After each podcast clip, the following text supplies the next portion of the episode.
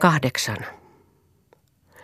Mutta sen jälkeen oli Mirtian rauha mennyttä.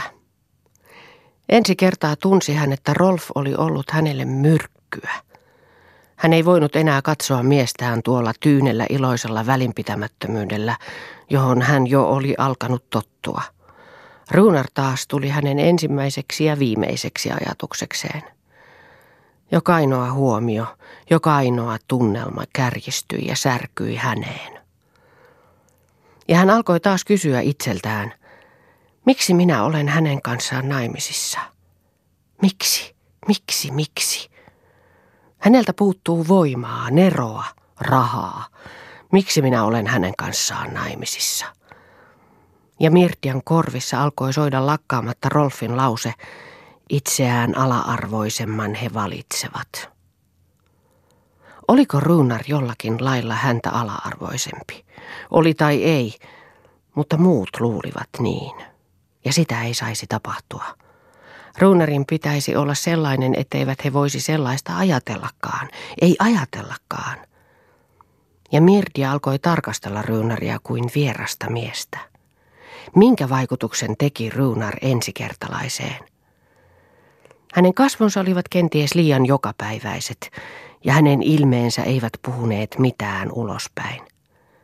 Hänen silmänsä olivat hienot ja hiljaiset, mutta niissäkään ei ollut mitään tavatonta. Ja koko hänen olennossaan oli jotakin saamatonta, raskasliikkeistä, kiusallista, aivan varmasti. Ja saamaton hän olikin. Miksei ollut hän ponnistautunut lahjojensa nojalla joksikin, vaan vajonnut lahjattomien tasalle. Olihan pedagogityyppi sitä paitsi yksi niitä kaikkein epämiellyttävimpiä. Kuka saattoi uskoa sen alla piilevän mitään omaa ja erikoista? Ja Mirtia huomasi, että Runariin oli todella tarttunut jo jotakin peruukkimaista, jotakin salaisen varovaista ja täsmällistä, joka epäilemättä olisi taiteilijan silmissä tehnyt säälittävän ja naurettavan vaikutuksen. Virka oli tehnyt hänestä väkisinkin jo porvarillisen hyveen esikuvan, varman ja luotettavan. Sille miehelle oli enää mahdotonta nousta tai langeta. Mutta mitä teki sellainen Mirtialla, tai Mirtia hänellä? Mirtia ei ollut keskitien miehiä varten. Nämä ajatukset eivät antaneet Mirtialle enää rauhaa milloinkaan – Kaduillakin saattoi hän jäädä tuijottamaan ihmisiin, arvostellen heidän ulkomuotoaan ja sisältöään ja verraten heitä kaikkia ruunariin. Näin kokosi hän päivä päivältä ominaisuuksia, joita ruunarilta puuttui, mutta jotka hänen välttämättä olisi pitänyt omistaa ollakseen täydellinen. Ja niin loi hän itselleen vähitellen omituisen koulutyttömäisen mielikuvan siitä miehestä, joka hänelle voisi sopia – ja se kuva ei ihmeeksikään ollut yhtään ruunarin näköinen. Mirtia kiusasi tämä itseäänkin, mutta hän ei jaksanut vapautua ajatustensa yhtäjaksoisesta kerästä. Hän ei voinut muuttaa itseään. Ja niin alkoivat taas uudistua vanhat kohtaukset heiluen katkerimman kovuuden ja hurjimman hellyyden välillä. Aivan itsestään ja mitättömästä ne alkoivat, Eräänä rauhallisena ja kauniina sunnuntailtana takkavalkean hohteessa, jolloin ihmiset tavallisesti vähimmin myrskyävät. Tällainen oli se ilta. Runar istui tapansa mukaan kirjoituspöytänsä ääressä korjaamassa vihkoja. Mirtia istui nurkassa uunin edessä kädet polvilla, tuijottaen Runariin. Mirtia ei koskaan itse tehnyt mitään, ja häntä kiusasi Runarin työ. Aina hän vain teki tuota samaa, toisten työtä, ei omaansa milloinkaan. Millainen rahapäiväläisen raskas asento hänellä oli nytkin. Kurja, myötätuntoa herättävä hän oli. Lakastuksen kalpean hedelmän oli Mirtia hänessä itselleen poiminut. Joskus tunnelmiensa sumussa, syksyn syvässä säälissä itseään ja sitä toista kohtaan. Mikä erehdys, erehdys. Siinä he nyt värjöttivät kumpainenkin ja söivät toistensa kurttunaista kukkasta, eikä heillä ollut enää elämänvoiman väkevää tuoksua kukassaan. Mirtia ummisti silmänsä. Kaikki väsytti. Ruunarin kynä rapisteli yksitoikkoisesti. Kukaan ei puhunut. Ja Mirtja näki kummallista unta siinä silmiensä lyhyessä umpeamassa. Hänen korvissaan alkoi soida omituinen sävel. Ensin hiljaa, sitten yhä lujemmin ja vetävämmin. Elämän valtava laulu. Rakkauden riemuisa, taivaaseen ulottuva laulu. Se kutsui Mirtjaa, ja se oli niin lähellä, ettei se koskaan vielä ollut niin lähellä ollut. Ja Mirtja ymmärsi, että se oli hänen sankarinsa voittofanfaari, joka kutsui. Ja että nyt oli tullut hänen hetkensä, elämän ja kuoleman suuri, hukuttava silmänräpäys.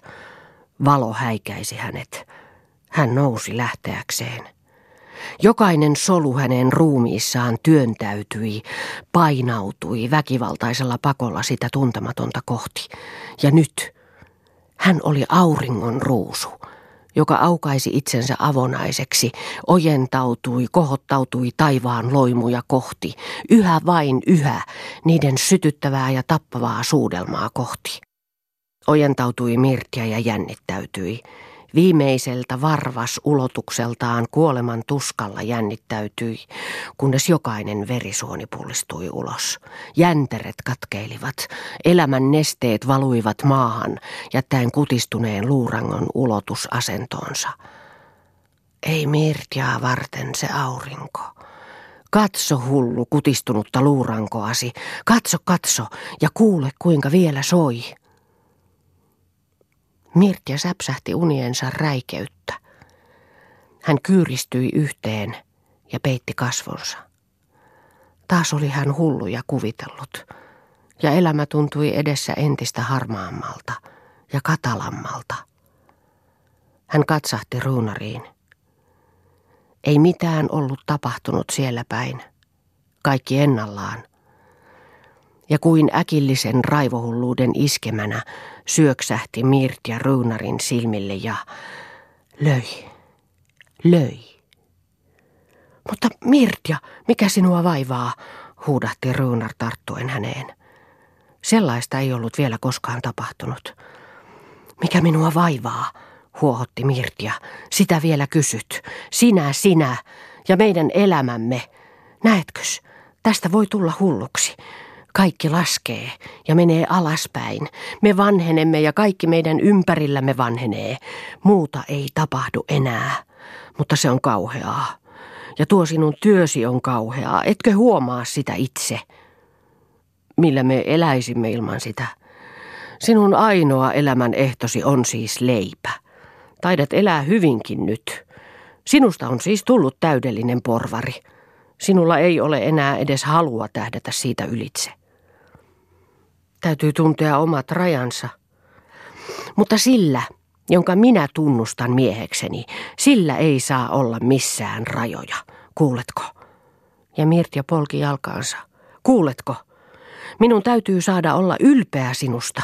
Minä himoan nähdä sinut itseäni etevämpänä, voimakkaampana, viisaampana, ja koko maailman täytyy nähdä se, ja etupäässä sen. Sinun pitää olla elämän herra kohtalon kovasilmäinen ruhtinas, niin kova, että maailma sinun allasi vapisee, sinun valtaasi ja kunniaasi. Minun rakkauteni vaatii sen, kuuletko? Runer katseli pimeästä ikkunasta ulos liikahtamatta ja sanomatta sanaakaan. Miksi et sinä puhu? Sinä hirveä sietämätön tomppeli, yltyi Mirtja uudestaan. Tämä on pelihelvettiä, tämä meidän elämämme. Me pelaamme toistemme sieluista, ymmärrätkö? Sinun täytyy voittaa minut millä lailla tahansa, muuten vaivumme molemmat moraalisesti alaspäin. Tee mitä tahansa, kunhan vaan voitat. Ihmisen pitää olla kuin Jumala. Hänen pitää osata luoda ja hallita. Luo minulle jotakin uutta ja hallitse minut. Sinä tahtoisit minusta taiteilijaa, se on mahdottomuus. Minulle on tarpeeksi siinä, että ymmärrän heitä. Minä en kuulu heihin. Ja minun ylpeyteni on siinä, etten koskaan ole tahtonut kiivetä puolimäkeen. Niin, niin, kyllä ymmärrän. Minä olen niitä, minä. Siksi juuri tahtoisin, että sinä seisoisit huipulla. Minkä minä voin sille, että tahtoisin, tahtoisin, vaikka tiedän, että kaikki on niin turhaa. Ei mikään muutu, ei, ei. Mirtja tuli äkkiä surulliseksi. Hänen kävi sääliksi ja kadutti ja säälitti. Hän jatkoi pehmeästi. Minä vain meidän elämämme kauneuden tähden. Kyllähän minä ymmärrän, mutta on niin paha, että olemme samanmittaisia.